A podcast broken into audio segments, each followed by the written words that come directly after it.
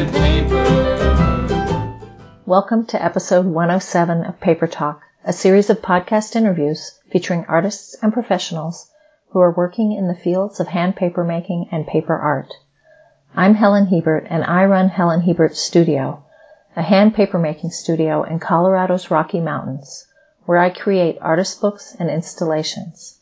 I also host the annual Red Cliff Paper Retreat and papermaking masterclasses here in the studio, and I run a membership program called The Paper Year and teach online classes about paper, light, and books too.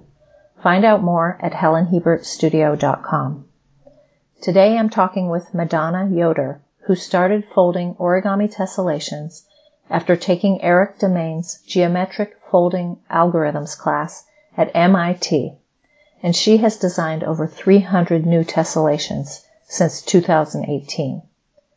Yoder helps aspiring tessellation folders to deeply understand tessellations so that they can fold from crease patterns, reverse engineer from photos, and even start designing their own tessellations through online videos and courses with her business, Gathering Folds.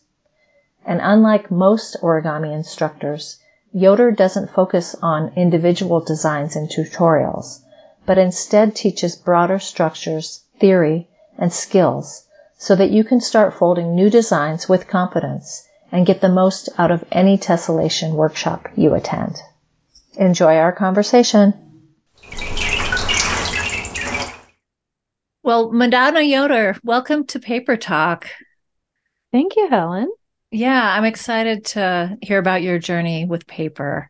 And so just tell me briefly a little bit about childhood and what kinds of things you did that might have led to your current fascination with tessellations. Sure. So when I was really little, like this is even before I can remember, but my mom tells me that when I was about 5 years old, we were doing some kind of paper craft together. And we needed perfect squares cut out. And apparently, my mom wasn't cutting the squares square enough. And I looked over at her and I said, well, Mom, that's not square enough. I'll do it. Coming from a 5-year-old. Wow. And so from a very young age, I've been into very detail-focused crafts. Mm-hmm. Friendship bracelets, latch hook rugs, cross stitch, the list goes on. And I started folding origami when I was in 4th or 5th grade. Someone showed me how to make the crane that flaps its wings. Mm. And so I promptly started disassembling the church bulletins into squares. And I would use that time during the church service to make maybe a dozen little things that I would give to visitors as they were leaving. Oh, that's so cool. And what was your method of cutting the perfect square? Did you just do it freehand and make it perfect in your terms? More or less. Yeah. So okay. I would have some division of the paper that was parallel to the edge. Mm-hmm. And then I would fold a diagonal, mm-hmm. and then use that diagonal to create the square off of either the cut edge, uh-huh. or the folded edge. And then I would crease it really hard with my fingernails and tear. Right. Now, doing that during a church service is a little bit tricky because the tearing makes noise and you've got to time it so you're not doing it during prayer or a pause in the sermon. Right. And your parents were okay with that? Oh, yeah. That's cool. That's cool. Yeah. Mm-hmm. Yeah. I love that because I grew up going to church all the time, too. And I just, I wish I had origami. That would have been a nice thing. And so I was able to make my own toys, entertain myself. I'm sure you were listening too. Yeah. The only rule was I had to put stuff away and stand up when everyone else stood up. Okay. Right. Right. Yeah. Oh, cool. Okay. So then where did that origami take you from that crane? Did you just keep doing that, or did you stop for a while? Or so I kept folding paper pretty continuously, with the exception of 1 year right after high school, and have been doing it ever since. Up through the end of high school, I was folding mostly figurative pieces, so things that are in the image of something else. So a horse, a crane, a parrot. And a lot of the ones that I was folding were exact duplicates over and over and over again, as kids do, to the point where when I was cleaning out my room at the end of high school, I had an entire jumbo trash bag full of just duplicates of things. And I only kept the best of each. And were any of these your own design? Or no. Were you, you were copying? No, at that point, I was really unaware that origami was an evolving art, that there's a lot of modern creators, like something in the mid-hundreds to thousands of origami creators are actively creating today. Yeah. And so what tipped me off to that more was winning a book on modular origami in my final year of high school from a math contest, and then going to MIT. Right. Okay. So MIT has a pretty active origami community. They have weekly meetings, which I skipped to go play volleyball, and annual conventions, which was where I first really started interacting with other paper folders. Okay, so what were you studying? Were you studying math? Geology. Okay. Okay. Yeah, so you still get some of the symmetry and the solid state chemistry and the crystallography, and you get a lot of 3D visualization, which I was kind of getting from both sides because I was in my, I'll call it my modular period during undergrad, where I was folding a bunch of simple units and folding many of them. Some of the pieces took over, some of the whole projects took over 1,000 pieces. Wow. And so I would have like one big project per year or semester, and then many smaller projects to give out as gifts in between. And so this like project per semester, was that related to your studies? Not at all. It was just, you were just doing that. Okay. Yeah. Okay. To prove that I could. A lot of it was fractal structures or semi-fractal, because you can't really go to the micro scale with finite objects. And just seeing, okay, how far can I take this? And a lot of those big projects I actually did with printer paper, just recycled from class notes. We had a guest lecturer in one of my classes that printed out one slide per page. So I would end up with 30 sheets of paper that turned into 12 squares each. And also I was using up the quickly outdated resumes from career fairs. Ah, okay. Yeah. And had you used origami paper intermittently? Yeah. I knew that Kami, the most common kind of origami paper, existed, but I was really unaware of the breadth of origami papers that were available. Right, right. Okay, and so you mentioned this origami group at MIT. So what happened? How did you get involved with that? So they had, and I forget exactly how I figured out that they existed, but there's a lot of like group fairs for freshmen to find out about things. And also the convention was held in the student center, which was across the common space from my dorm. And so I could look over and see, oh, hey, they're doing stuff over there. And I was in the student center pretty often because we had marching band practice in there. It was a very small band. And we basically were aware of things, and sometimes there would be like a small exhibition in one of the lobbies of the student center. So I ended up going to my first origami convention freshman fall, and went back again the next 2 years, I didn't make it my senior year because they didn't schedule it in time for me to avoid a conflict of interest. But that's where I started seeing, oh, hey, origami people are fun people. Mm-hmm. And there's a lot of different techniques. And so I think it was my junior year at the convention is where I folded my first tessellation. Okay. And you have to explain what a tessellation is, but I want to ask you one question first. Sure. Because I was in the marching band in high school. What instrument did you play?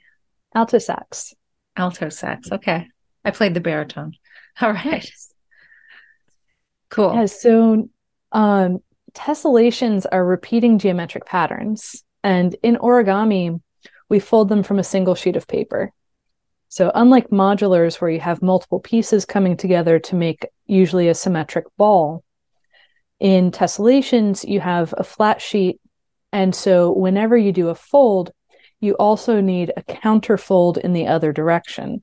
So you get this pleated structure, and then those pleats interact to form the geometric pattern. Right. Okay.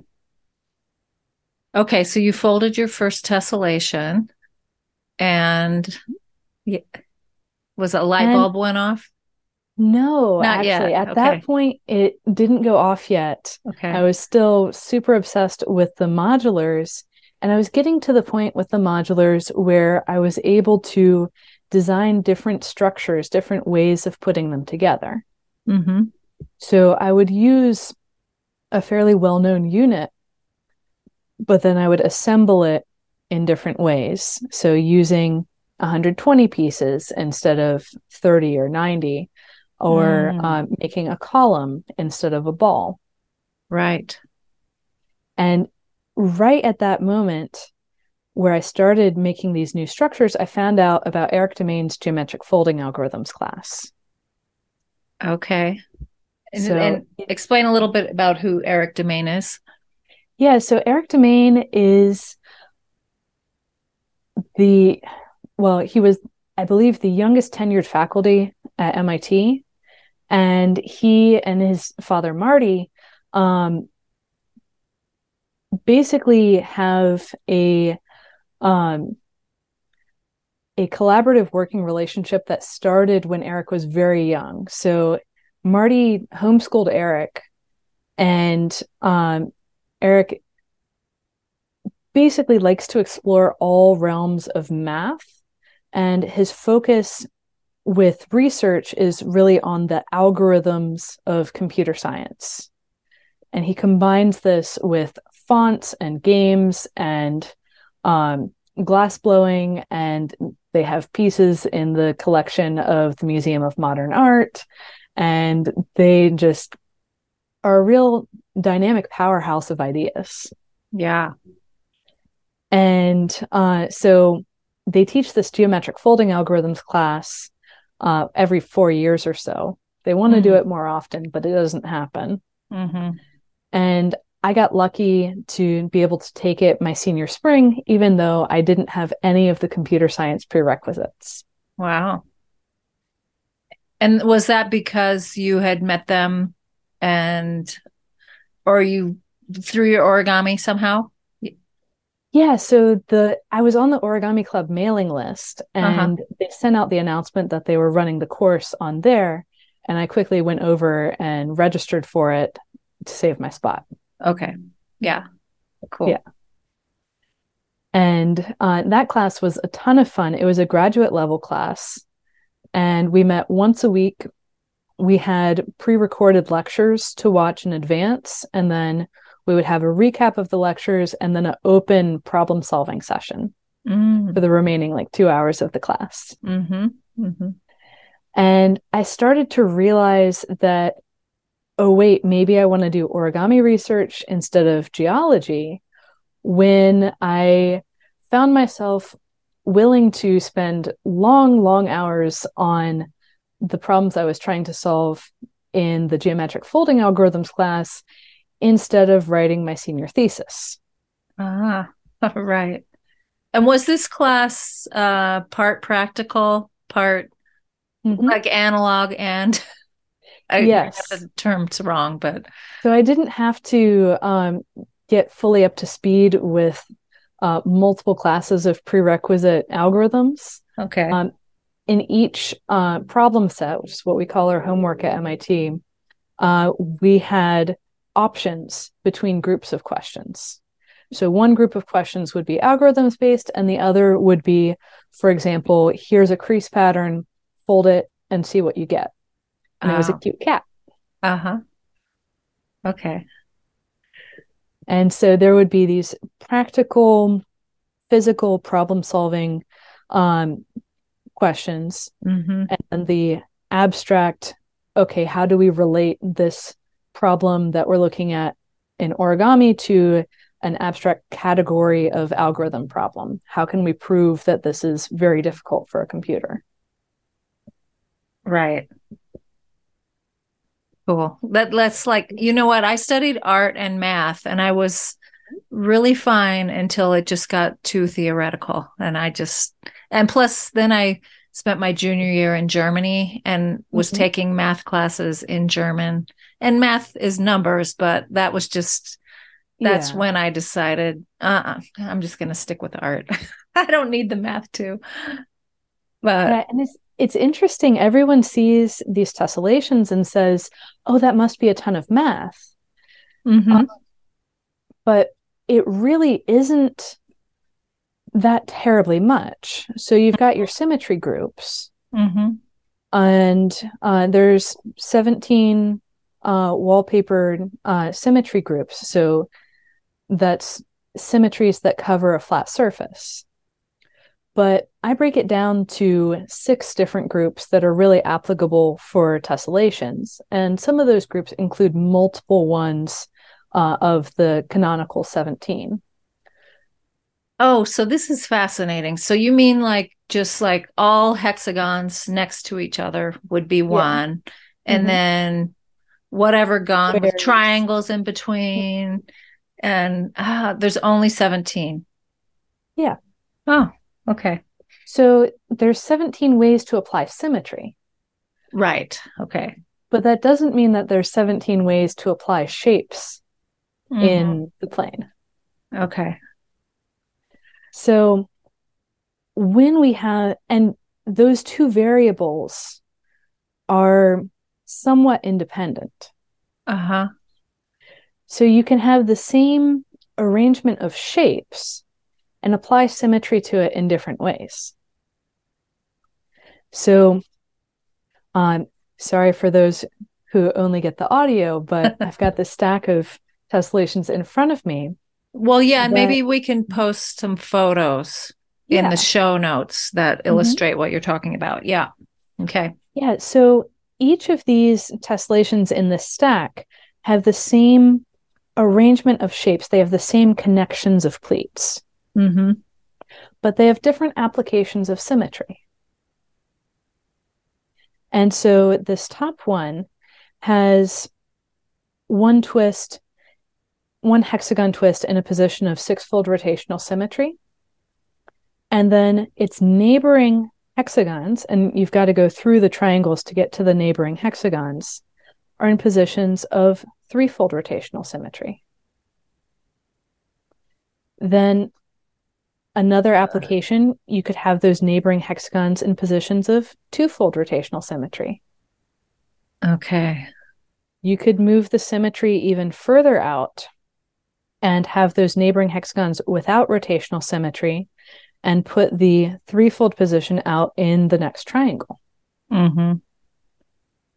You could space it even further and move the 3-fold position to not the nearest neighboring hexagons, but the ones further out. You could also decrease the amount of symmetry and use a kind of hexagonal-ish arrangement of pleats that has inherent 3-fold rotational symmetry. And then you drop down into the triangle symmetry type. You could also use spacing to create a linear symmetry where you have distinct lines that have their own spacing. Right. This one looks a little bit like the triaxial. Do you know that pattern? Triaxial. I've just, I teach paper weaving and I just mastered that. And it took me a long time to visualize getting the third strip in. Yeah. So a lot of these patterns really look like weaves. Mm-hmm. And the previous one that I had shown. Oh, yeah. It looks really woven, but then you pay closer attention and you notice that those strips don't carry through. Right. Right. Or rather, they almost do, but at a really far distance. But there's still those three directions. And any of these, you can see three directions at work because I'm on the triangle grid. Right. Okay. Wow. This is like over my head, but I love it. And listeners will put some images in the show notes that you can take a look at. And yeah, so, okay. So where were we? So you got inspired in that course. And so what happened next?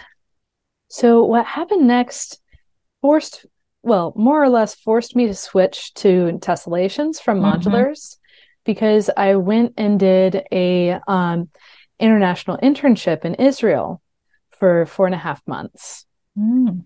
And you can't bring back a suitcase full of folded paper. Huh. But if you fold tessellations, then they lay flat and you can bring back a folder. Ah, uh-huh. So that's where I taught myself to fold tessellations. And at that point in time, there weren't that many video tutorials available. This is in 2017. And I went through pretty much all the video tutorials I could find in 2 weeks, and then did photo tutorials for a while. But again, those ran out very quickly, and I had to start reverse engineering. Mm. So what were you reverse engineering? So I was looking on Flickr. Okay. And thankfully, the origami community had been posting a lot, and particularly with tessellations, had been posting a lot on Flickr. Uh-huh. And I was able to see, okay, they're using this shape, and the photos were high enough resolution that I could see the exact references on the grid. Uh-huh. Uh-huh. And so once I figured out, okay, this is what a closed triangle twist looks like. This is what an open triangle twist looks like from both the front and the back. I can then read off of the folded image. Wow. Okay, this is what goes here. This is what goes there. This is how they're connecting together. And this is the number of spaces between them. Right. Okay. And what was your internship? Was it related at all? No, not at all related. It was on coral ecology and biology. Mm. So I was running some experiments in a temperature and pH controlled set of tanks to see how corals respond to changes in environmental parameters. Ah, okay. Fascinating. And what kind of paper were you folding? Did you bring paper or did you just find paper? Yeah, I think I had some Kami and copy paper. Mm-hmm. I didn't buy any paper while I was there, I don't think. Okay. So I just used whatever was on hand, really. Right. And so basically in your free time, you fold all the And now it's your job, but.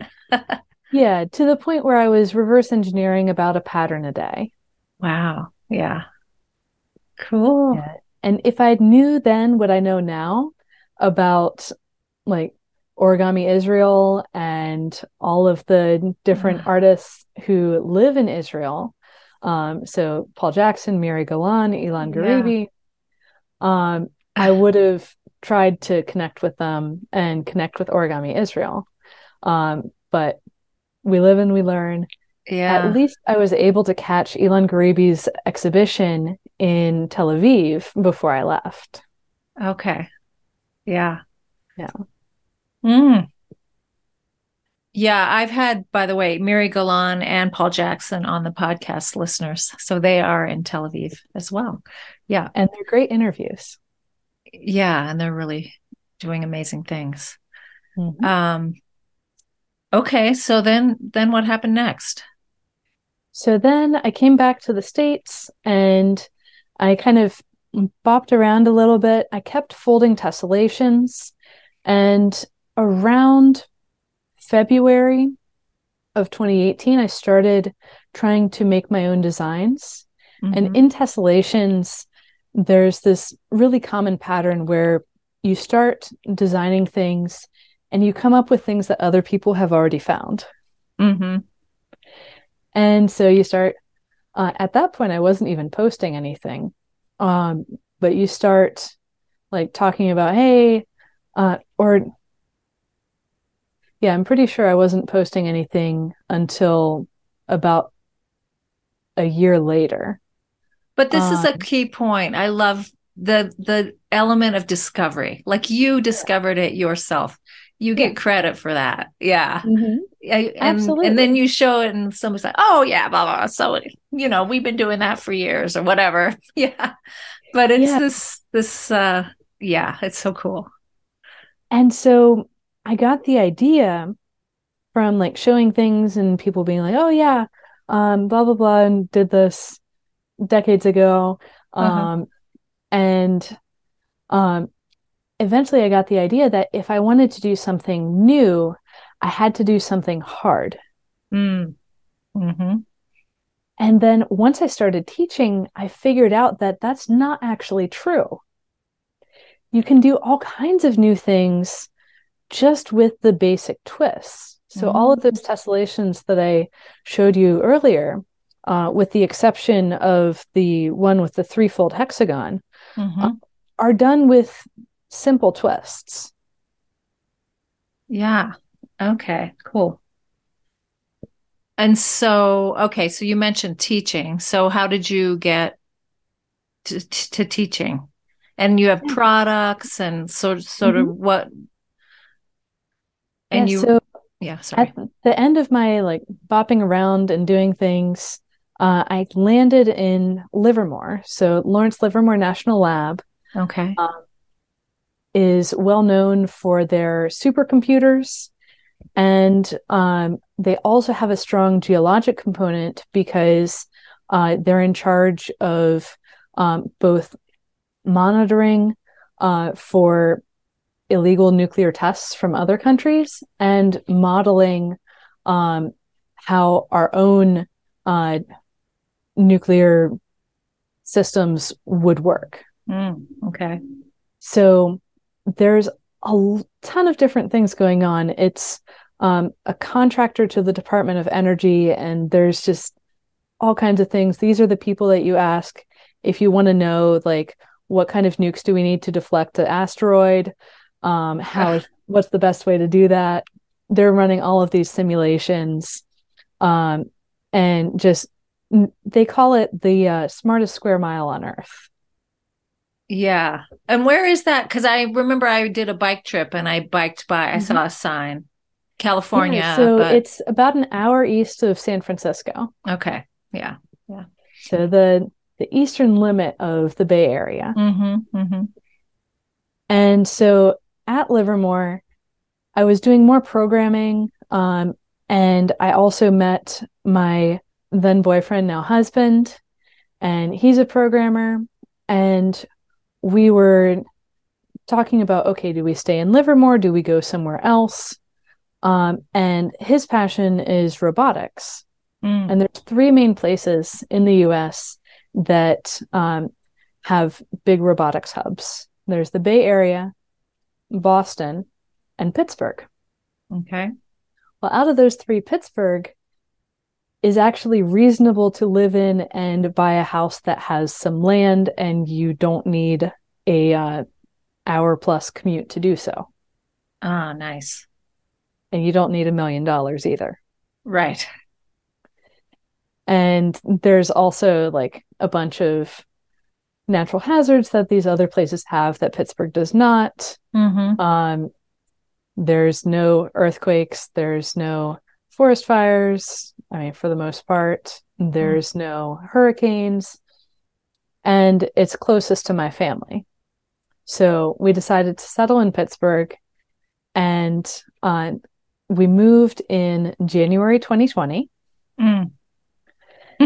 And we had decided that I could have a year to establish my origami business, because that's what I really wanted to do, mm-hmm. Instead of trying to really dig into a coding career or a geology career. Ah. And that's how I got started with Gathering Folds, my business. And mm-hmm. I started really as an art business instead of a teaching business. So I was trying to sell crease patterns, finished products. I was also into smocking, which is the process of making some of these same patterns on fabric by sewing points together on the backside. Right. And you hand sew? Yeah. Yeah. Yeah, there's not a machine process that I know of that can do this kind of smocking. Yeah. Have you seen those French, I don't know if it's paper or fabric, like bolts of sure. pleated? Yeah. Is that paper? Yeah.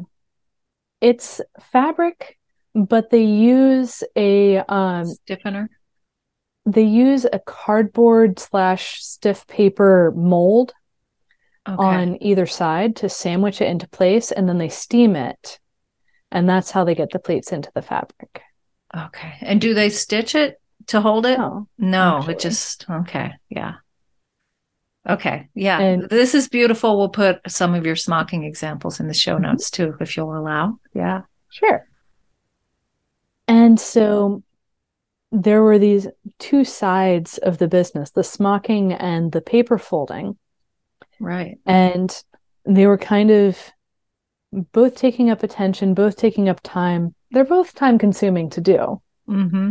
So the smocking, once you have the points that you're going to sew together marked onto the fabric, then you can go ahead and make whatever you're going to make. With origami tessellations, you need to fold a background grid, and then you can manipulate that grid into the pattern that you want. Of course, this is one way of folding tessellations. The other way is to get all of the specific lines that you need onto the paper, either with a laser or a Cricut or scoring, some other way. So you're so you don't have extra lines in your pattern once you fold it. Yeah. That would be the reason. So that would be the benefit, but mm-hmm. the downside is it's a lot harder to fold. Ah. Uh-huh. So with the grid-based tessellations that I fold, you can get rid of the extra tension in the paper at each stage because the grid can carry that pleat out to the edge. Uh-huh. Yeah. Makes sense. And so at each stage, I'm folding and pressing things down flat, and then doing something else and pressing it down flat. And at each stage, nothing is unfolding. Mm-hmm. Whereas if you're trying to pre-crease everything and collapse all at once, you end up with a lot of things sort of folding, but not all the way folding. And then most of the time, most people end up with a snowball. Yeah. So yeah, it's a lot easier to do one step at a time and leave them in place. Yeah, I'm happy to hear that. Mm-hmm. That makes sense. And do you use any kind of tool for those making those grids, initial grids? Just the bone folder, which is one of your recommendations. Yeah.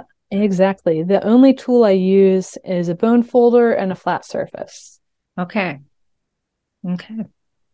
And this bone folder I've had since I want to say 2018 or so. And it's really a lifesaver. Much preferred to crease hard with the bone folder instead of your thumb, mm-hmm. because even as a young person, I can tell you, your thumb will get sore and you will wear down your fingernail, mm-hmm. and at least at the volume that I fold. Right. And this is an interesting bone folder. We'll just mention it now. It's a recommendation of Madonna's. What's the company called? Vensink, I think. Vensink. I haven't heard it said out loud. Yeah. And it's got a nice profile for holding. I've never seen this one. I do bookbinding and I've seen all kinds mm-hmm. of bone folders, but this is a really. Yeah. So it's unique. More of like a paring knife shape. Mm-hmm. Mm-hmm. And it's got a little handle, a little blade portion. The tip isn't super sharp, but it's sharp enough that I can go in and poke at stuff if needed. Right. Yeah. And I mostly use a small portion of the blade edge near the tip when I do my folding. Okay. And it's just to lock in a crease. Yeah. Yeah. This episode of Paper Talk is sponsored by the Red Cliff Paper Retreat, an annual retreat held at Helen Hebert Studio in the heart of the Rocky Mountains of Colorado in late August. Enjoy a peaceful, creative week in the tiny hamlet of Red Cliff, surrounded by mountains, the river, and aspen trees. Experiment with several techniques as you create a variety of paper objects that will intrigue your eyes and illuminate your spirit. All levels of art experience are invited. The 2023 retreat theme is paper panels. Come explore a variety of papers that can be made by hand, cut, folded, stitched, and assembled in a variety of ways to create books, wall hangings, sculpture, lighting, and more. Explore these ideas as you create unique paper objects with a dozen like-minded creatives. Find out more at helenhebertstudio.com/red-cliff-paper-retreat. Okay, so describe the products, and you were talking about the difference between the smocking and the tessellations, and I felt like you're going somewhere with that. Mm-hmm. So two big differences between the smocking and the tessellations. The tessellations can be seen from either side as a finished product. Mm-hmm. And so I like to frame them in clear frames. So I do acrylic on either side, mm-hmm. so they can be hung in windows and you can see the pattern of shadows when the light shines in from behind them. Yeah. Whereas the smocking has a good side and a bad side. Mm-hmm. The other big difference is that the smocking has edges that need to be hidden, or at least edges that will fray, mm-hmm. and aren't going to look the same as the rest of the piece. Whereas the paper is stable enough, it holds in place. And I have techniques that I've developed to specifically match the grid that I use to the pattern that I'm folding on it. So I end up with a nice border all the way around. Right. I'm not sure what the products, I saw a scarf. I can't remember what else, but like framing a piece of fabric would be difficult because you'd have to have some structure in there to hold it. Yeah, so I would typically frame the smocked pieces in a hexagonal shadow box. Okay. And I was able to get them to stay in place because I would actually sew them onto a cardstock backing, mm-hmm. that I would insert into the frame. Mm-hmm, mm-hmm. Wow. So that's really my my secret to mounting smocked things is sew them onto paper. Yeah, makes sense. And then the other thing that you can do with smocking is create really whatever piece you want. You can treat it just like another piece of piece of fabric. Mm-hmm. And so you can sew it into a quilt. You can sew it into a Christmas stocking. You can do whatever else you want with it. And so the smocking patterns are also available on my website, gatheringfolds.com. And there's smocking patterns, crease patterns, finished products with the smocking, with the sun catchers, with the origami. Then there's, I have the occasional pillow that I'll put up. I haven't been doing as much smocking the last few years since I started focusing on teaching the origami tessellations. But every once in a while, I'll have a commission or something I want to make for a family member. Right. And I just want to comment that she showed a Christmas stocking. Like, that would be, some magazine should have that on the cover. I mean, it's really striking. And everyone should learn how to do it and do it themselves, because it takes 5 to 8 hours to produce each one. Yeah. Right. So yeah, so that would be so that people sign up for your classes or something. Not that they would order one of those. Right. And I actually do have a blog post with full instructions on how to make a Christmas stocking, starting from one of my patterns. Cool, cool. Okay, so I want to talk about your teaching, but first let's talk about your business savvy, because you've got a great newsletter where you have these great analogies. Just this morning, you were talking about how you cook and relating that to tessellations. I read your newsletter today. And how are you generating customers? Yeah, so I'm mostly focused on building my email list through two main channels, one short form channel and one long form channel. So I produce my short form content on Instagram. And on there, I go through one pattern in depth each week. So on Tuesdays, I'll post a short video clip talking about maybe an aspect of the name, an aspect of the symmetry, something like that. And then Wednesdays are about the details, the symmetry, the structure.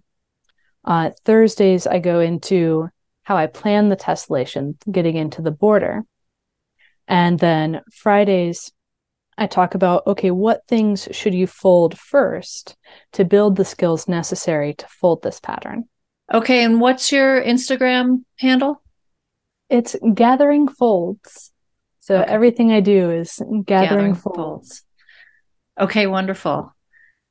And then the long form content that I produce is on YouTube. I do a weekly live stream about various topics, and I tend to do series that are themed together. So I've got series on basic twists, on foundational structures, on like how to get started with tessellations, on advanced topics, and there's just all kinds of things going on for people who are just starting all the way up to people who already have a lot of experience with tessellations.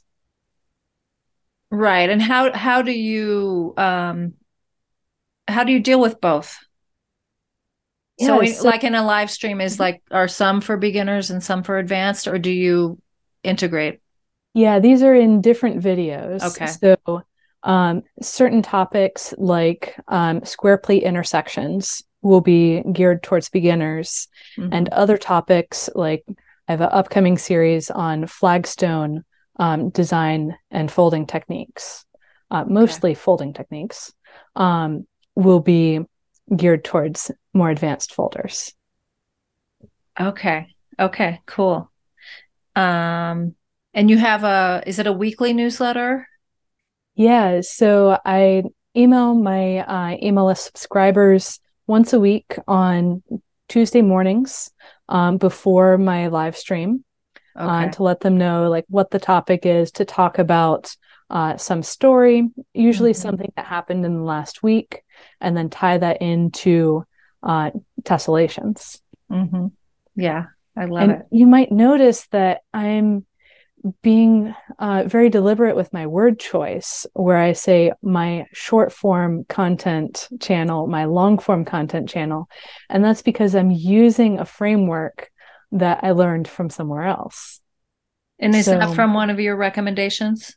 Absolutely. Okay. Bob Clink is a Harvard-trained lawyer turned online entrepreneur. Mm-hmm. And I was lucky to catch him in his business coaching phase. So he's since returned to just be the online template guy.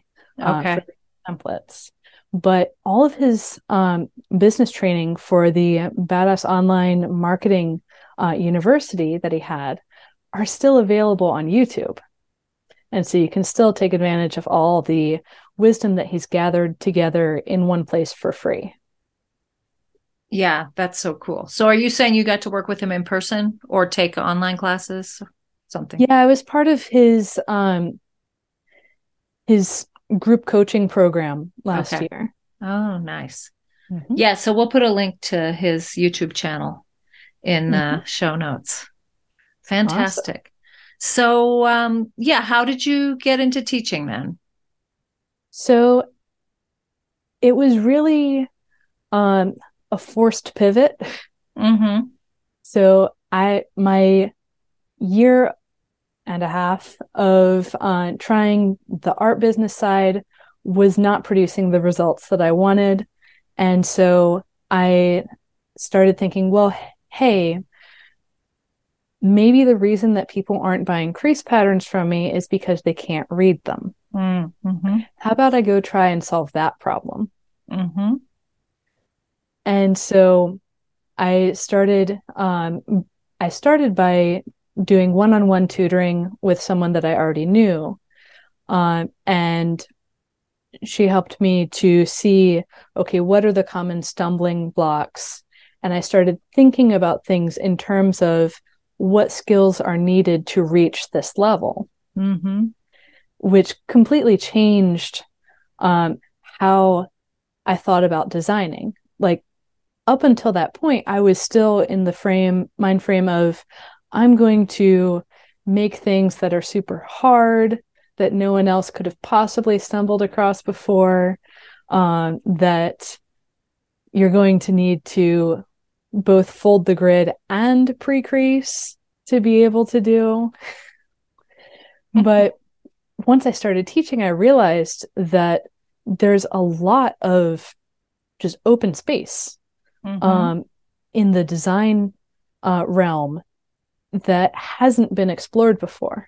And since I had reverse engineered those like 200 or so patterns off of Flickr, I felt like I had a pretty good sense of what other people were folding. Right. Yeah. So building off of tutoring that one student, I then offered a course on the structures of tessellations called Tessellations by Tiles.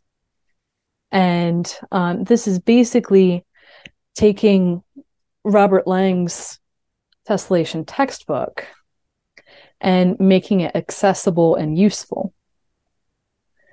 Oh, yeah. I've always wondered about getting that. But now that you just said that, I don't know. Yeah, sounds complex. Yeah, this book is most commonly used to flatten tessellations after they're folded.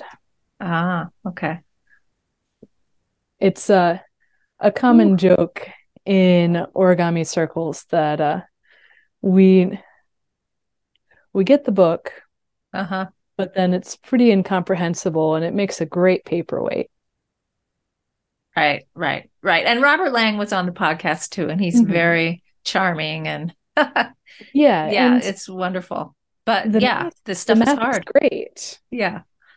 And the ideas are solid. Right. It's just getting that to a form that you're able to actually use it in making decisions with your hands. Right. Yeah, I love the connection between the mind and the hand.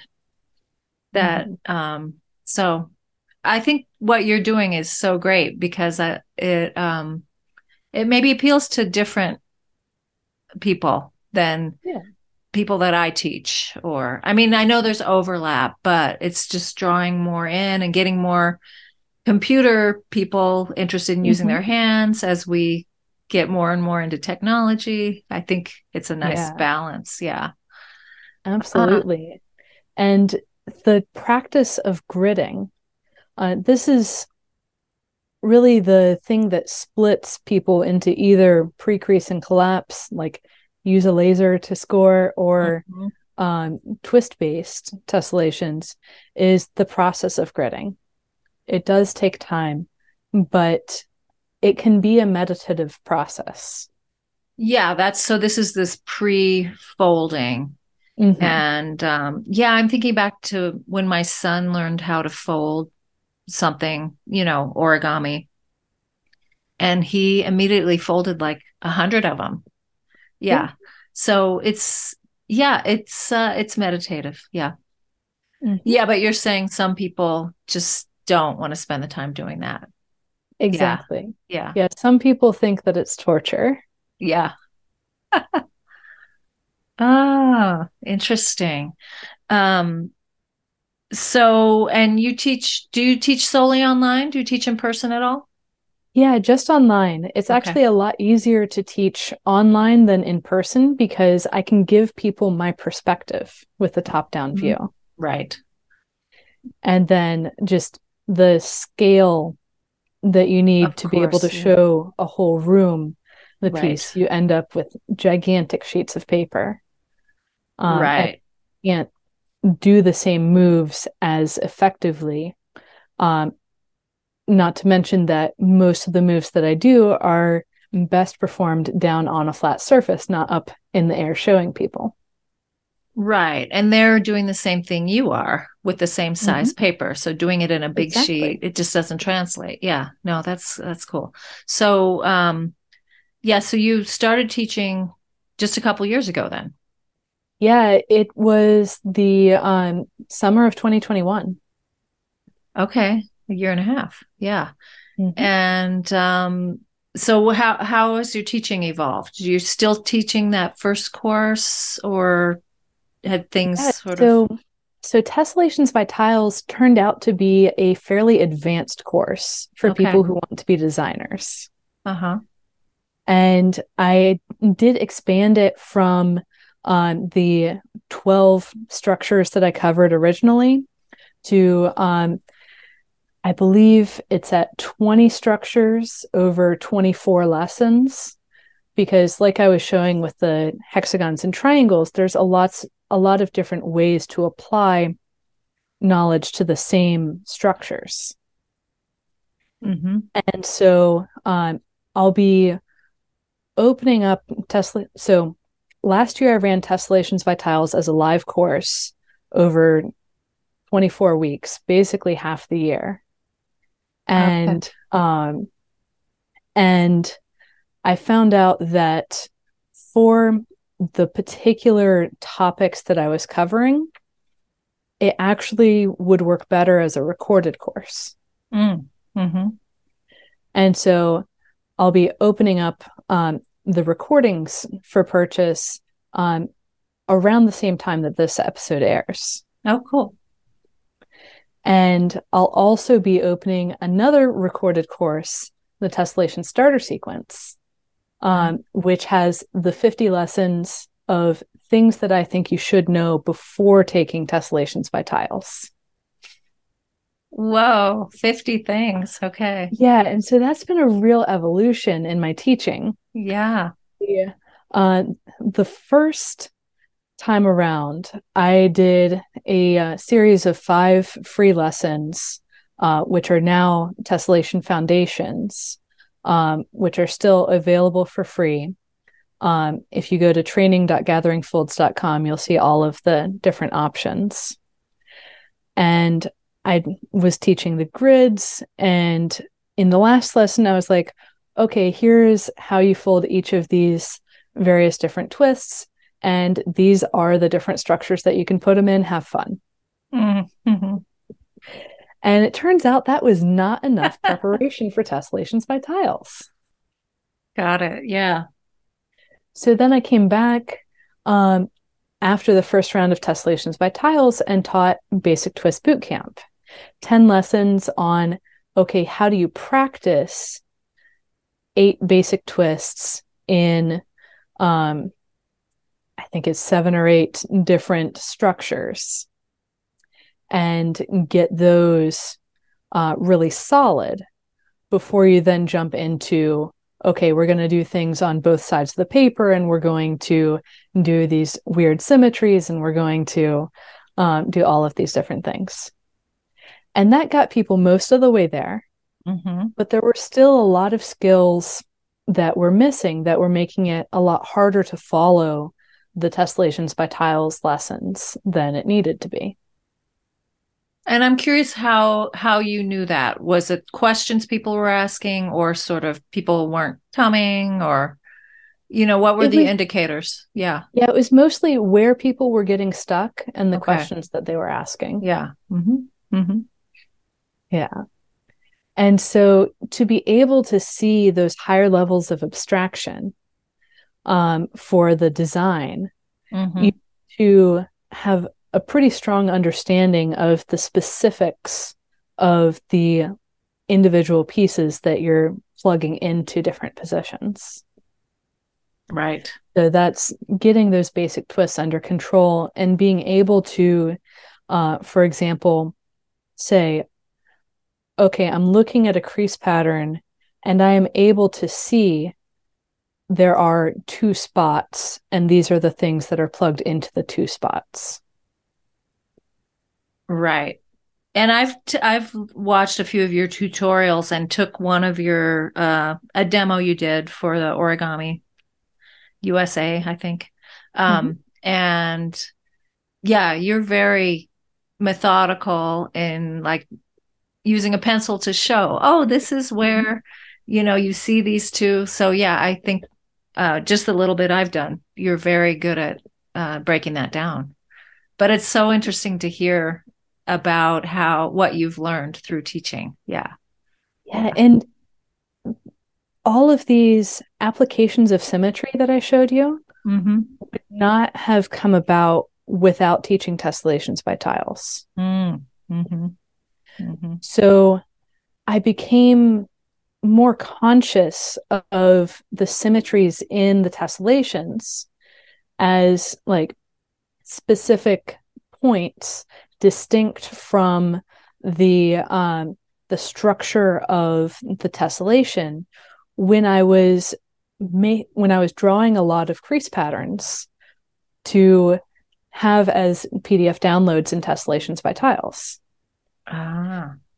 And so once you're aware of these symmetries, you can say things like, I don't care what structure the tessellation is in, what shapes are next to each other and how they connect. But if I have a pattern with 6-fold rotational symmetry, I'm going to need that 6-fold bit, anything immediately around it, 2 of the 3-fold points, and the 3 the 2 orientations of the 3-fold thing, because you can have a triangle pointing up or a triangle pointing down. Mm-hmm. And then all 3 orientations of whatever the 2-fold rotationally symmetric point is. Mm-hmm. And if I have all of those, I can take that chunk and copy paste it without rotation. Right. Do you have a glossary of terms? Yeah, I do actually have a blog post on definitions. Okay. Because, yeah. I should probably update it. But yeah. That's fascinating. Okay. I want to talk a little bit about your favorite papers to fold. Yeah. And, my absolute favorite paper is Skytone. So that's the paper that most of these tessellations in front of me are folded with. Okay. And then, so some great things about Skytone is it comes in light colors, which means that it backlights really well. Mm-hmm. It's also very strong, so I can pull on it really hard without it breaking. I can also crease it back and forth many times without it breaking. Yeah. And if I'm at the edge, it doesn't tear easily. Uh-huh. And these... So another paper that I was using before I was introduced to Skytone is Tant. And Tant is an origami paper. Yeah. Yeah. Yeah. It's made in Japan and it's pretty good for tessellations, but it tends to tear quicker, especially on fold lines. Okay. And overall, I found Skytone to be much more forgiving. And Skytone is made by Mohawk. And you gave me a link and I couldn't figure out how I would order it. Do you order huge sheets? That's all I saw. Or yeah, so I ordered 19 by 12 and a half inch sheets that come in packs of 25. From Mohawk directly? Mm-hmm. Okay. Yeah, so their ordering process is a little bit opaque. But I also offer paper packs that I assembled to my students. Okay. Mm-hmm. So Mohawk typically has just one color available in that size and in the thickness that I like at a time. Mm-hmm. So I use the thinnest weight, the 60T. Okay. And there's four different weights, two text weights, two cover weights.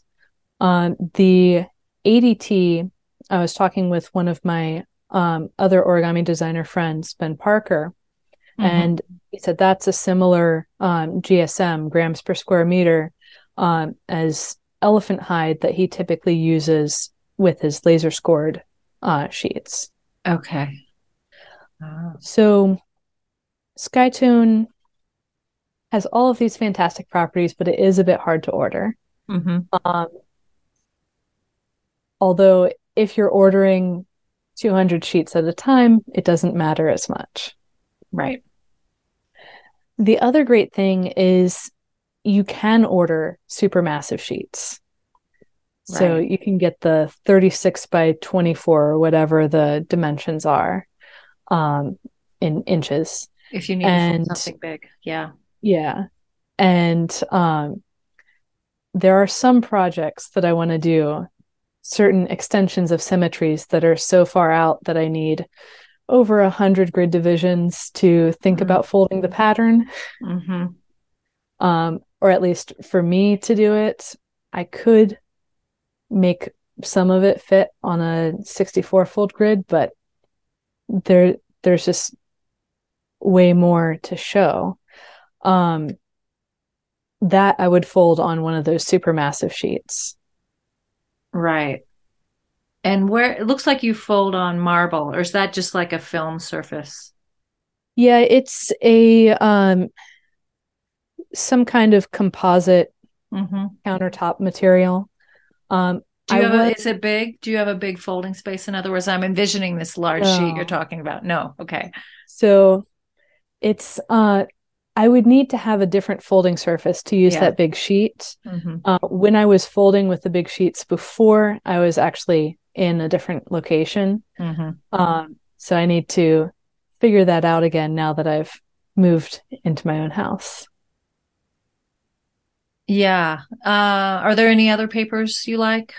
Or that's the main one? Those are the main ones. Mm-hmm. And then the other paper that you can use to have bigger pieces, but you trade off against strength is butcher paper. Mm-hmm. And so you can have really transparent paper that holds a crease really well. You just need to be more careful about reversing your crease, that it actually reverses where you're trying to put the crease instead of a millimeter off. Right. And you need to be more careful with the tearing. I tend to leave more border on these because the edge tears more easily. Right. And I'm still in the process of figuring out the longevity characteristics of this paper. Mm-hmm. Whereas the Skytone I trust to preserve well because it's largely used for certificates. The butcher paper, I'm testing to see if it'll yellow in the sun. I'm testing to see would there be differential color change in the folds versus the unfolded bits, and just all of these various considerations. Right. Wow. I think we mentioned all of your recommendations then. Yay. Mm-hmm. Well, I'll put those in the show notes. And what are you working on anything now? I mean, you mentioned kind of the new courses and things. What about design wise? Mm-hmm. So there's two courses that I didn't mention, which are the Project Planning Masterclass and Advanced Twist Techniques. Mm. Those two are already available for anyone to purchase whenever, and they're shorter things. So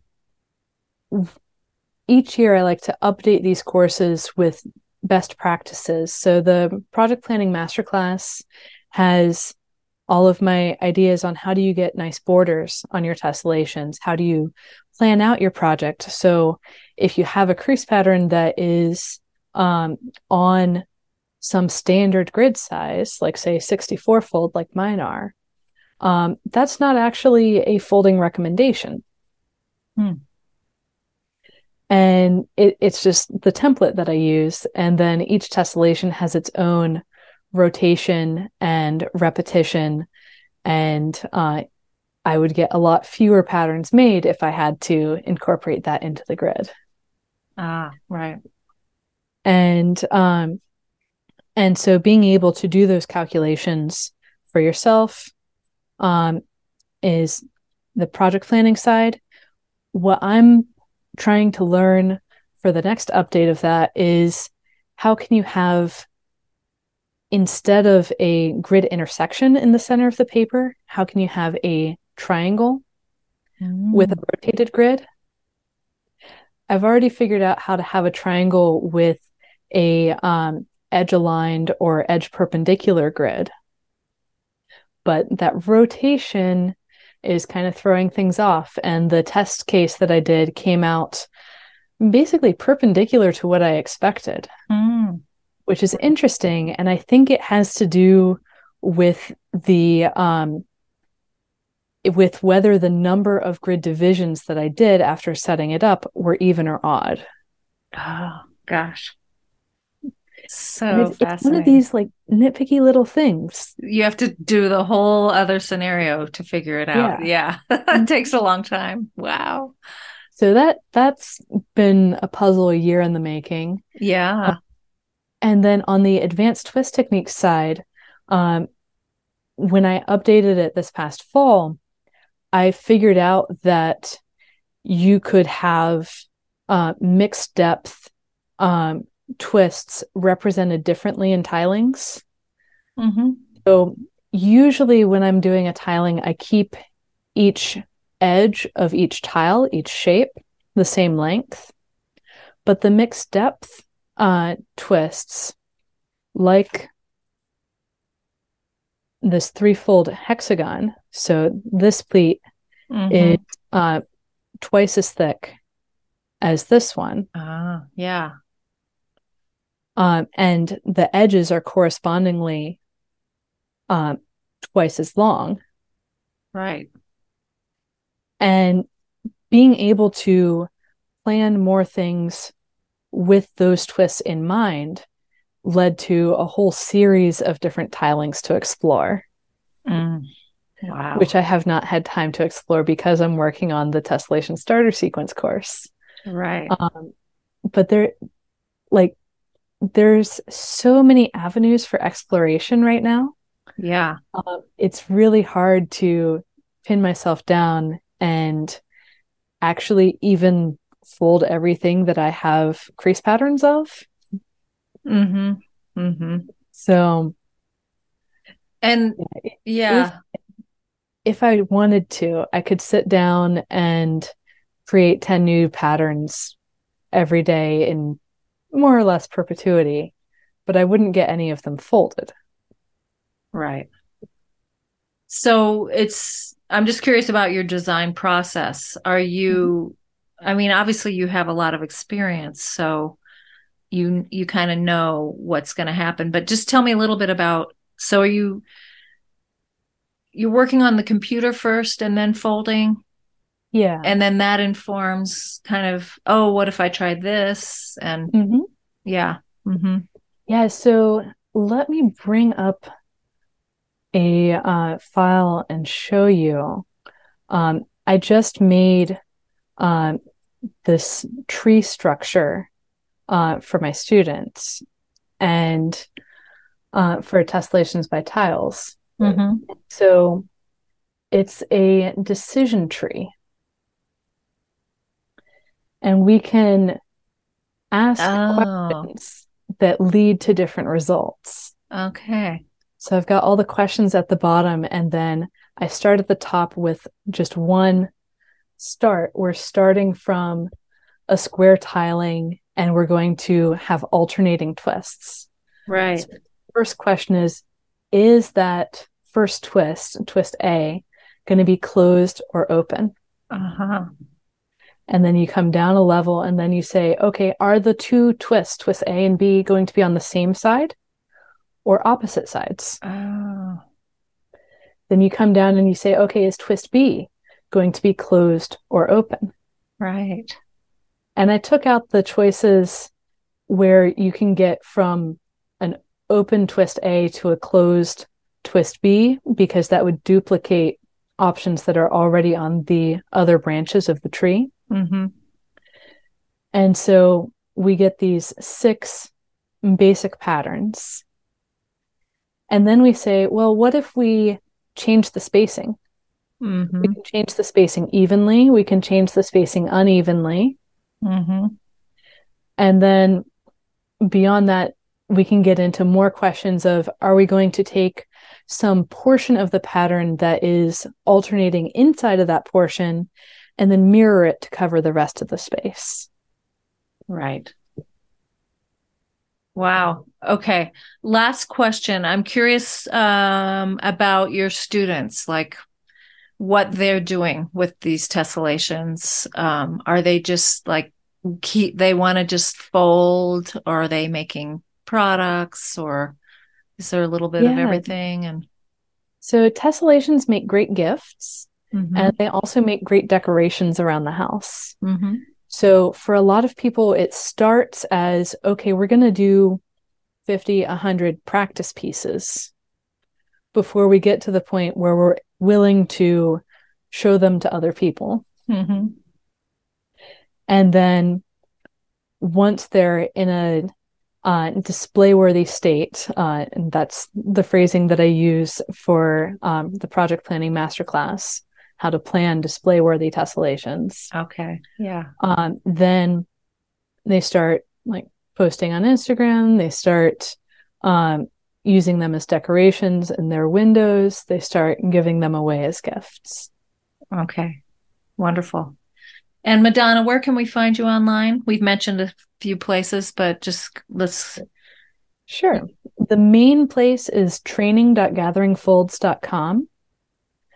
And then you can get from there to gatheringfolds.com, where my blog is hosted, Gathering Folds on Instagram, Gathering Folds on YouTube. And one cool thing that we didn't mention yet is I just put up a gallery page on my site. So training.gatheringfolds.com/gallery. And you can see all of the tessellations that I have designed, folded, and photographed. Oh, wonderful. So that's 3 levels of filter. Yeah. So, not other people's stuff, not things that I haven't got around to folding yet, and just the ones that have nice photos. Wonderful. Well, this has been fascinating. Thank you so much for coming on Paper Talk. And I look forward to seeing what you fold next. So do I.